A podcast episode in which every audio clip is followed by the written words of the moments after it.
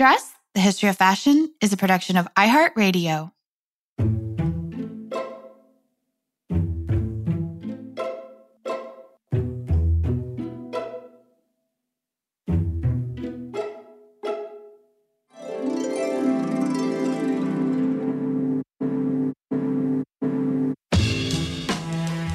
With over 7 billion people in the world, we all have one thing in common. Every day, we all get dressed. Welcome to Dressed, the History of Fashion, a podcast that explores the who, what, when of why we wear. We are fashion historians and your hosts, Cassidy Zachary and April Callahan. Cass, I am very excited that today we get to continue our conversation with Dr. Rosie Waine of the National Museums Scotland about Scottish dress history. Earlier this week, she joined us to detail how dress has historically figured into the political landscape of Scotland and, in turn, the British Empire. And we also discussed the history of tartans, the boldly patterned textile which has now become synonymous in the popular imagination as a veritable emblem of Scottishness. Yeah, and one of the many things that we learned from the episode earlier this week was that this term plaid, that many of us use interchangeably now with tartan, is technically incorrect. Plaid actually refers to a specific garment, whereas tartan is the woven motif of the textile itself. So, you know, dress listeners, we love a good bit of fashion etymology on dress. We do. It's like my favorite thing. I know. Um, and how the terminology of fashion actually evolves over time. The evolution of the meaning of dress is really at the core of what we do here on the show. And our episodes this week are such fantastic illustrations of just that.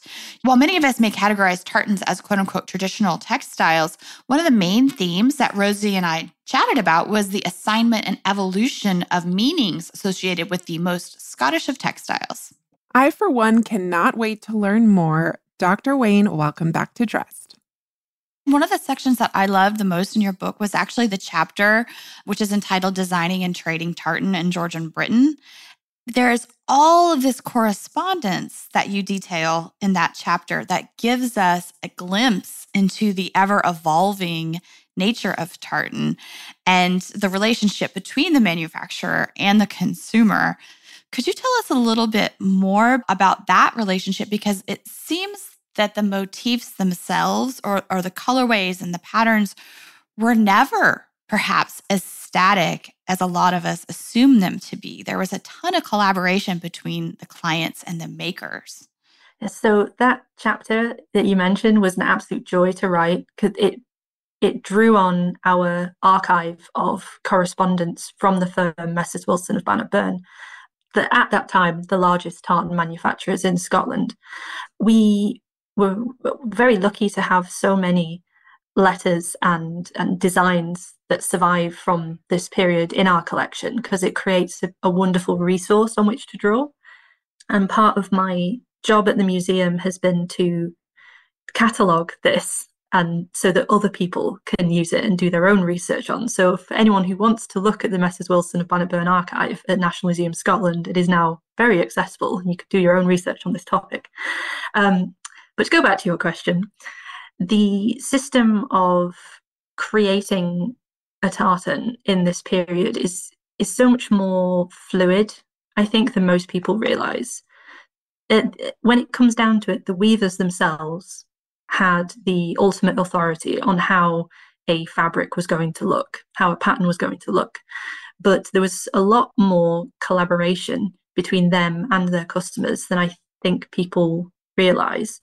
And that's borne out in many of the letters that we have in the archive. So one of my favorite things in this this whole research journey has been searching out those letters in the archive and particularly the drawings in the archives that some of the customers sent where they would be very exacting on what they wanted.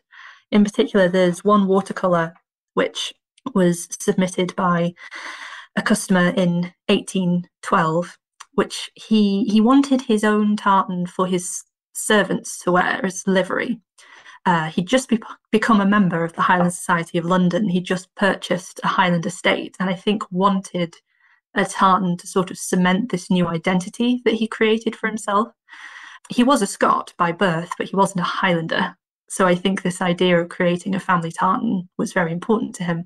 And the process between him and Wilsons of Bannockburn of getting this tartan done was so complex. Like he would send in multiple letters talking about the colours he wanted, the arrangements of the threads in the weave, and then also a beautiful watercolour drawing of the grid and how he wanted the different um, colours to interact in the grid.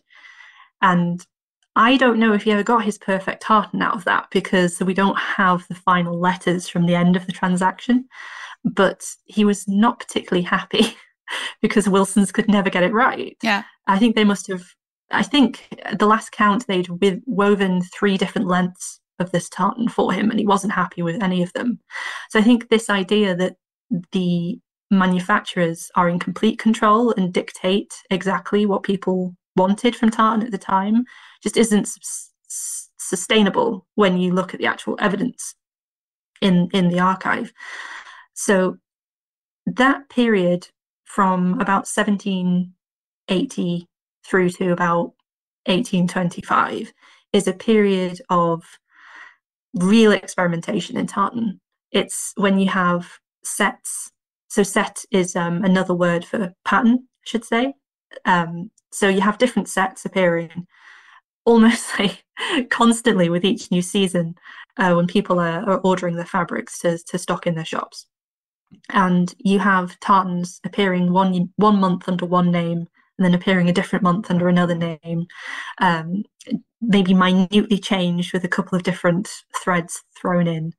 But the the weavers were very reactive to cultural changes. So they would be interested in naming patterns not only after families, but also after you know events. So patriotic events like there was a George IV tartan, there was a Regent tartan, there was a Wellington tartan, Walter Scott tartan. So they were really clued in, I think, to to what customers were interested in, but they were also receptive to ideas from customers as to what the next stage of tartan design should be.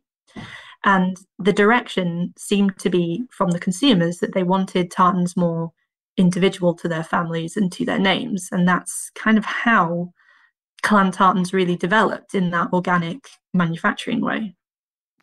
The kind of flip side of that coin? And maybe this is more of a contemporary concept, but what is a public tartan? So, um, what you might call a public tartan are, are sets which are considered to be accessible to anyone. So, an example of that would be the Royal Stuart, which is probably the most popular tartan in the world. Um, and I say that from a historical point of view as well as a contemporary one. So, in, in our museum collection, so many of the garments we have are Royal Stuart because it's it's considered to be a pattern that anyone can wear because it doesn't have a specific family orientation to it other than the royal house of Stuart. So it emerged in the early 19th century as a very popular fashion tartan. And so you'd see it more often used in women's cloaks and plaids, um, potentially men's suits every now and again. But it, it, didn't, it wouldn't be worn in the same sort of context as, say, clan tartans would have been worn. Mm-hmm. So, just to say, nowadays you can anyone can design a tartan. So, in this way, I always think of tartan as being a cloth of identity, particularly in the modern and contemporary sense, because people can can really put themselves into the design of a tartan and have it publicly registered by the Scottish Register of Tartans, which was set up in 2009. And that design then becomes part of the curated history of the nation. So it's a very, yeah, it's a very interesting time in tartan design right now. Yeah. And in one way, that sort of codification post 2009 is a tradition. But at the same time, the other side of that is that it remains also this living, breathing history in and of itself. It's it's it's it's allowed to morph and it's allowed to change, but they're still gonna like assign it its own thing, right? Yeah. Like, so the Scottish Register of Tartans, I think, was a good innovation in the history of tartan design. So prior to uh, 2009, there was a lot of complaint in the industry about there being not really a lot of regulation or standardization of quality uh, when it came to what constituted a real tartan. Mm-hmm. um, the setting up of the Scottish Register of Tartans, with that came the codification of the types of tartans that would be made. So it's a register not only of tartans that have been created since 2009, but all sort of historic tartans as well that are known. Um, so those historic tartans, they'll have categories that say like fashion or clan or family. Whereas after 2009, you have more personal tartan, fashion tartan, business tartan. So yeah, it, it's it's the new clan tartan system in a lot of ways.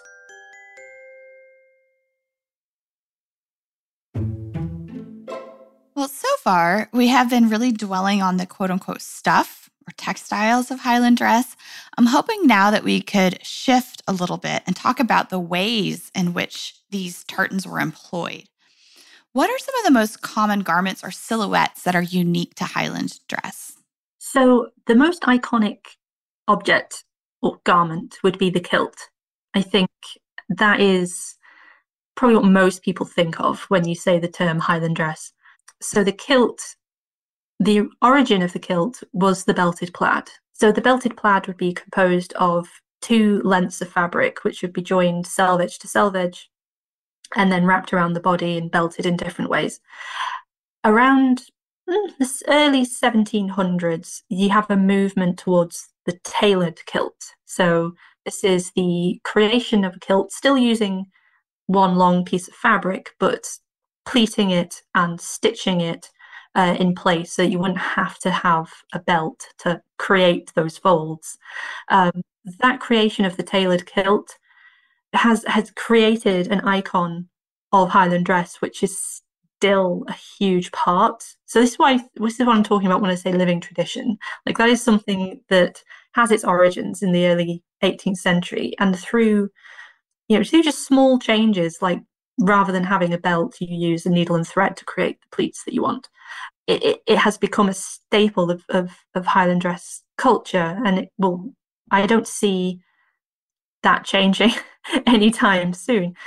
So when it comes to the other sort of iconic sort of silhouettes of, of Highland dress, the kilt would be up there as as the main garment that I would say uh, sort of defines Highland dress in the popular imagination. If you're thinking about Highland dress in the sort of 20th century sense, the Prince Charlie jacket and the lace jabot and all those sort of things you'd see on the shortbread biscuit tin kind of style of Highland dress. um, and yet now it's changing again. That's gone out of fashion, and now we have tweed, like tweed jackets and waistcoats, are now the the thing. So I don't know what's going to be next, but I would say for the last sort of 20 to 30 years, tweed has been on the, the rise, and now a tweed jacket is the iconic uh, object that goes with your kilt. Ah, that's fascinating. Well, I'm hoping we can touch back just a little bit to what you just referenced, which was the little short tailored jackets that were in the tartans that were realized in the tartans specifically, because that bold nature of the tartans allows for some really interesting tailoring opportunities.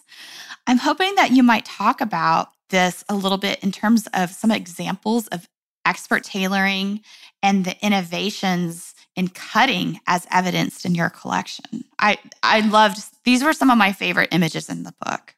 Oh, they were some of my favorite to to pick. Um, there were so many. So um, yeah, so what you what you're referring to specifically are the jackets that became a staple of Highland dress during the late 18th, early 19th century. It became very common to wear a tartan jacket with your kilt usually usually but not exclusively made out of the same tartan. This sort of style came around at the same time as an innovation in menswear tailoring for more form-fitting jackets in particular. And whereas a tartan jacket previously um, might have been made out of maybe two panels at the back where the tartan doesn't really have to match or, or lay interestingly against each other. By the late 18th, early 19th century, you have a style of jacket which is made out of multiple panels, where with when you have a patterned fabric to work with, you kind of have to invest in using that pattern interestingly along where the seams are going to join. And when it comes to a gridded pattern like tartan, that creates quite chaotic, kaleidoscopic moments in these dresses, particularly on the backs and along the um, uh, the center front of a jacket where you know the buttons meet. And yeah, in in our collection, we have quite a rich collection of particularly early 19th century jackets and Highland dress outfits, where each jacket is is just a a different interpretation of how you would create this kaleidoscopic effect uh, with a different set. And what I find most interesting is when you have multiple tartan jackets and each one has been made out of the same tartan, but a different tailor using that pattern has created something completely different on how that grid meets along the seams. And I think it shows the sort of unexpected malleability of tartan. Um, how it's not that that standard strict grid. Like you can turn that grid to your advantage uh, and make it really eye popping, like a magic eye poster. And I think I think your use of that term kaleidoscopic is perfect because sometimes the way that the textiles and and the patterning has been mitered together creates almost like sunburst patterns on the backs of some of these jackets. It's spectacular. And what's even better, I think, is if you have a real quality jacket, which we have quite a few of them in the collection, but the real quality ones, the tartan is made not only of wool but also of silk. So the lighter stripes, um, like the white or the yellows usually, will be executed in silk. So you have this kaleidoscope not only of the pattern joining on the back, but also that how the light will hit the fibers in different ways can cause that that white or yellow silk to really pop. You can only imagine how it would have looked like under candlelight or something. Like it's it's really beautiful. Um, and if you have an entire suit made out of the same pattern, oh, all of the different ways that the tartan interacts around the body. It's almost like looking at scaffolding encasing mm-hmm. a body in the way that yeah. it just like wraps around. Um, yeah, I, I kind of lament the fact that that is no longer a fashionable way to wear tartan in Highland dress because I think it's it's beautiful. The term resplendent popped yes. into my brain. yeah. Well, most of the garments in the book are menswear, but there are some rather fascinating examples of women's wear as well. Could you tell us a little bit about those and also how, if at all, did women's relationship to wearing tartans differ from that of men? Well, I will say, unfortunately, in the collection at National Museum of Scotland, we don't have a lot of women's Highland wear. And that is, I think, down to a few different factors. One of them probably the main one being that women's relationship to Highland dress is a lot more subtle and uh, hard to pin down than the male relationship to Highland dress. Like, because men's Highland dress has all of these these rules, these regulations, all these different types of garments that you can put together to create your suit. Um, because in effect, it is based on the idea that it's a suit, so has multiple components. Whereas um, with women's take on Highland dress, it's usually more a sash or a what used to be called an arisaid, which is a form of tartan or checked or barred plaid that would be wrapped around the body, much in the same way as a belted plaid would be for a man. And we do have several examples of those in the collection, which they kind of fell out of favor by the early 19th century, but were, were very popular, particularly for more rural Highland women of like the lower class because it would double as a blanketing fabric. So it could be used not only to wrap around the body as like a very large warm shawl, but also be double as a bed cover at home. So I think that speaks to the, the kind of utility of, of women's Highland dress in this era. But that's kind of different from the, the more ceremonial, formalized style of Highland dress that my book largely talks about. So we do have one extremely interesting example in the collection, I'm so glad you're going to bring this up because I have to admit, this dress is so wild and wacky. I actually made a video of it and it sent it to my fashion designer friend. And I was like, this is the craziest thing I've ever seen. it is. I'm just, um, I've got my book here and I just want to describe it properly. Yeah. Because it is crazy. This particular garment is, I've never seen anything like it, to be honest. I've seen versions of it, say in fashion prints and uh, and paintings of the era, perhaps, but an actual garment, a surviving garment that's that's this crazy is, is kind of hard to come by. So it is a silk tartan dress dating from we think around 1832, and it was part of a wedding trousseau for a woman called Sarah Justina Davidson of Tulloch. It was part of her trousseau for when she married Ewan Macpherson of Cluny, who's the 14th chief of Clan Macpherson. And it is pure 1830s romanticism. Like it's got so much about it that you know, really speaks to that crazy out of proportion style of dresses that they had in the 1830s. So the tartan is the uh, Macpherson dress tartan made out of silk. Um, so it's composed of what we uh, kind of call Christmas colors when we were conserving and photographing it uh, for the book. So this brilliant red, green, yellow, white, and it's quite faded now, but also like a light blue. Um, uh, so that's the basis of it. But then you also have these massive sleeves, which um, are almost like bubbles on the side. And then at the bottom, it's got this bell shaped skirt with a padded hem which is creates this beautiful conical shape with this weighted bottom.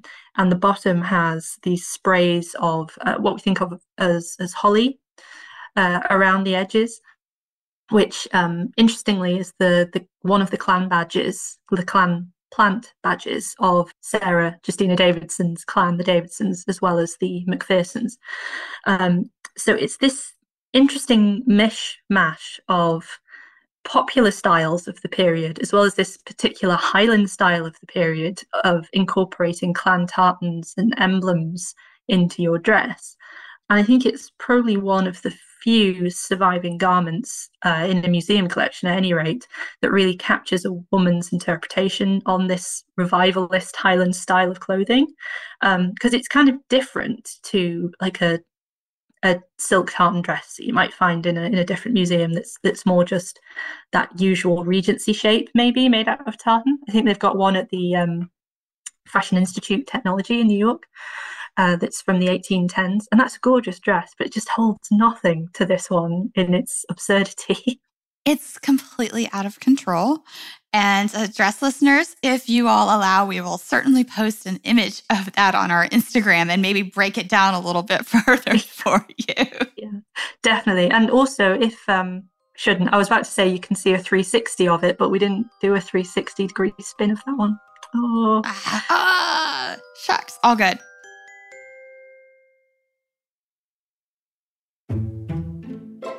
Okay, so in the popular imagination, I think a lot of us think of tartans as a traditional fabric today. We have busted that myth a little bit here and there.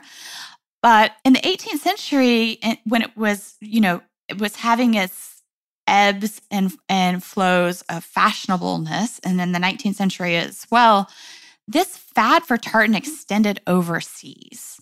Would you tell us a little bit about that? Tartan as a fashion export? Yeah, so the main evidence we have for that in our collection is from the Wilsons of Bannockburn archive. So they, being one of the largest tartan producers in Scotland at the time, had a strong sort of national market as well as an international market. And we have quite a few letters in the collection which um, show tartan being exported abroad. Uh, to New York is a good example. We have a, a merchant in New York, David Haddon, who's ordering in his tartans for the winter season well in advance and telling Wilsons of Bannockburn the patterns which have been successful in his his shop and those which haven't which again kind of plays into this idea of it's it's not people desperate for clan tartans. It's people desperate for nice looking tartans, which happen to have clan names. So that that particular letter, he's talking about how red based tartans are, are not in style with his customers because they're prohibitively expensive, uh, whereas green based tartans are like all the rage uh, in New York in 1823, I believe that was. We also have letters uh, from people trying to export tartan to Brazil for tartan capes and cloaks. So for a time, Wilsons and Bannockburn um, actually had a biz, sort of high, side hustle, we might call it, of, of making tartan cloaks up to order and then sending them out. Um, so they weren't just a weaver; they were also, to a certain extent, a outfitter, like a clothier.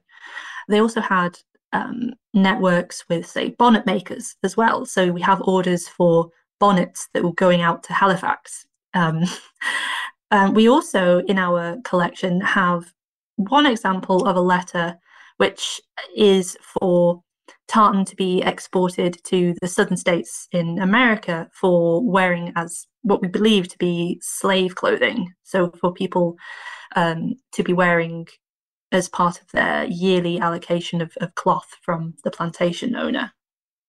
I'm so curious about this. I actually texted my friend Cheney McKnight, who knows quite a lot about this um, particular topic of of textiles that were worn by the enslaved populations within the United States, and I was like. Do you know about this? And she texted me back and she was like, I know just a tiny little bit, but I'd love to learn more. So I'm, I'm curious do we know much about how these particular tartans, especially if they're being commissioned, were going to be worn? Were they being worn as livery by enslaved persons working on the estate? How much do we know about that? Well, this particular letter in our collection seems to be pointing towards tartans which are actually cheap and are are not going to be designed per se for that specific purpose, but more off the peg tartans, which will be of the cheapest quality. So the transaction in particular is through um, it's through a third party seller who um, is sort of conveying the tartans on Wilson's behalf to a different person uh, in Charleston. And there's been a few letters, it seems, gone back and forth over this transaction where Wilsons have sent examples of the sort of fabrics that they do. And the agent has responded and said, No, my customer says that he doesn't want these because you know they're, they're too bright, they're too expensive. And what you know, he wants dark tartans, your cheapest, darkest tartans. So that to me indicates these are fabrics which are more for field hands. Mm-hmm. Um, there's work done by Linda Baumgarten of Colonial Williamsburg, uh, where she talks about the types of uh, fabrics which would be allocated to enslaved peoples, which includes checks and plaids from Scotland. So I think that is the kind of fabrics that they're talking about in that specific letter. However, there are examples of other letters not in our collection, um, which talk about more tartans potentially for more livery kind of applications. So, one of the earliest tartans, which can sort of be traced through different naming conventions, uh, the Kidd Kidd tartan, which became the Caledonia and Macpherson later on in the 19th century. One of the earliest mentions of that is from a letter in the 1790s for it to be used potentially as livery for slaves in, I believe it's Jamaica. And there's it's one of those things where this letter ha- has done the rounds a bit, and the the story, the actual story, and what that application would have been of that cloth, I think, has got lost through the replication of this this footnote through time. So tracking down exactly what was meant in that original document is quite difficult without access to that original document. And unfortunately, nobody has referenced exactly which collection it's in. Oh no! Yeah. If I had to hazard a guess, it would probably be in John Telfer Dunbar's collection of letters, which is held by National Library of Scotland. Mm-hmm. Well, and this is why citations are very important to people like us because a lot of times you want to actually go back and look at it yourself, right? And and I use footnotes and other scholars' work like that all the time. It's not necessarily to look for what they had to say about it and, and corroborate it, but more is like, oh, I want to see that myself and see if I see something different as well, or if I can add on to their scholarship and their ideas. So cite your sources, friends. For sure. And I think talking in my particular world of tartan that I am in, it's a it's a discipline which is plagued by uh, the leftovers of particularly 19th and early 20th century scholars who've written wonderful things, don't footnote anything.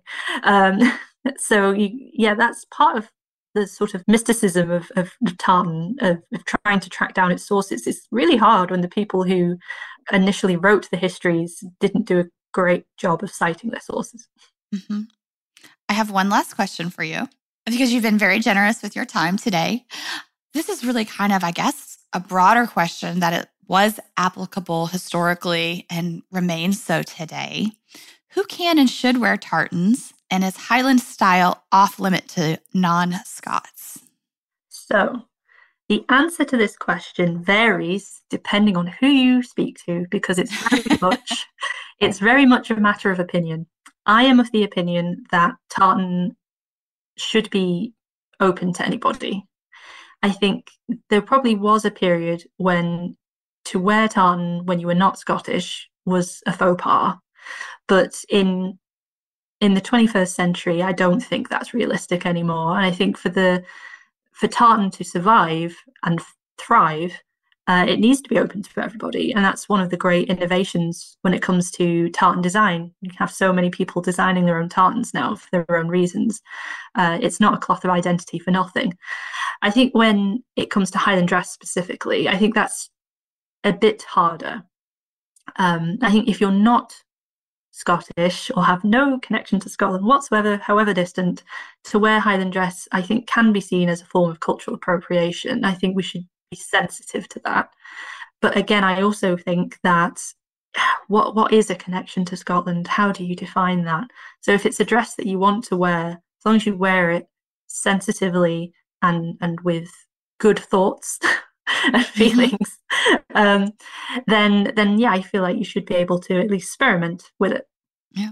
Well, actually, and dress listeners, I'm going to tease an upcoming episode. I recently spoke to Howie Nicholsby of 20th first century kilts and he's going to talk about uh, the difference between his he's a fourth generation kilt maker and his family tradition of making kilts and then also his business which is called 21st century kilts which is pulling the kilt into contemporary I would argue fashion. Oh, for sure. I absolutely love Howie Nicholsby's skills. so, Rosie, if people would like to learn more about your work or order the book, where can our listeners find you? Well, uh, you can find out more about me on National Museum Scotland website. I'm also very active on Twitter, r underscore Waine. You can purchase the book through the museum uh, gift shop, but it is also available globally through most booksellers like Amazon. Great. Thank you so much. This was fascinating. I was a neophyte when it came to tartans and Highland dress, but uh, now I have just that much more knowledge and just that much more education. And I really enjoyed every second of it. Thank you so much. Thank you so much for talking to me. Rosie, thank you so much for joining us on Dress this week. I'm certain we have just made many a listener happy as this subject has been a much requested one over the years. And listeners, if any of you are lovers of Scottish dress and have images of your contemporary ensembles you would like to share, we would love to see them. And perhaps, April, we could even share a few on our stories with permission, of course. Mm-hmm. And otherwise, dress listeners, I think that does it for us this week. May you consider adding a touch of tartan to your ensemble next time you get dressed. Remember, we do love hearing from you. So if you'd like to write to us, you can do so via email at dress at iheartmedia.com or you can DM us on Instagram at dress underscore podcast, which is where we post images and reels accompanying each week's episodes. Also, if you would like to take the time to rate and review us on your podcast listening platform of choice, we do so appreciate it. Just like we appreciate our producers, Casey Pegram, Holly Fry, and everyone else at iHeartRadio that makes this show possible each and every week.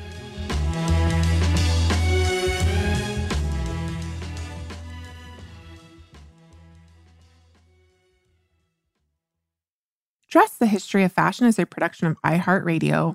For more podcasts from iHeartRadio, visit the iHeartRadio app, Apple Podcasts, or wherever else you listen to your favorite shows.